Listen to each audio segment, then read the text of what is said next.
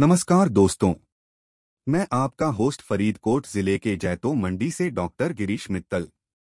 मैं आप सबका स्वागत करता हूँ हमारे पॉडकास्ट व्यापार दुनिया की कहानियाँ में आज बात करेंगे भारत के उद्यमियों की सफलता के बारे में। भारत में उद्यमियों की संख्या दिन ब दिन बढ़ रही है, जो भारत की आर्थिक विकास के लिए एक महत्वपूर्ण उपकरण है। भारत के उद्यमियों की सफलता सेक्टर के आधार पर अलग अलग होती है।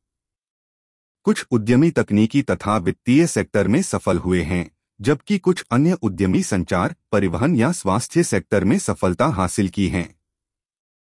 उन्होंने अपनी सफलता की कहानियों से भारतीय उद्यमियों की प्रेरणा दी है। एक ऐसी सफलता की कहानी है आईटी कंपनी इन्फोसिस की। इस कंपनी के संस्थापक नारायण मूर्ति ने एक साधारण विचार के आधार पर इस कंपनी को शुरू की थी। आज इन्फोसिस दुनिया के अंधेरों में बत्ती जैसा चमकाने लगा है और यह देश के सबसे महत्वपूर्ण आईटी कंपनियों में से एक है। अब बात करते हैं दूसरे सेक्टर की सफलता की बारे में।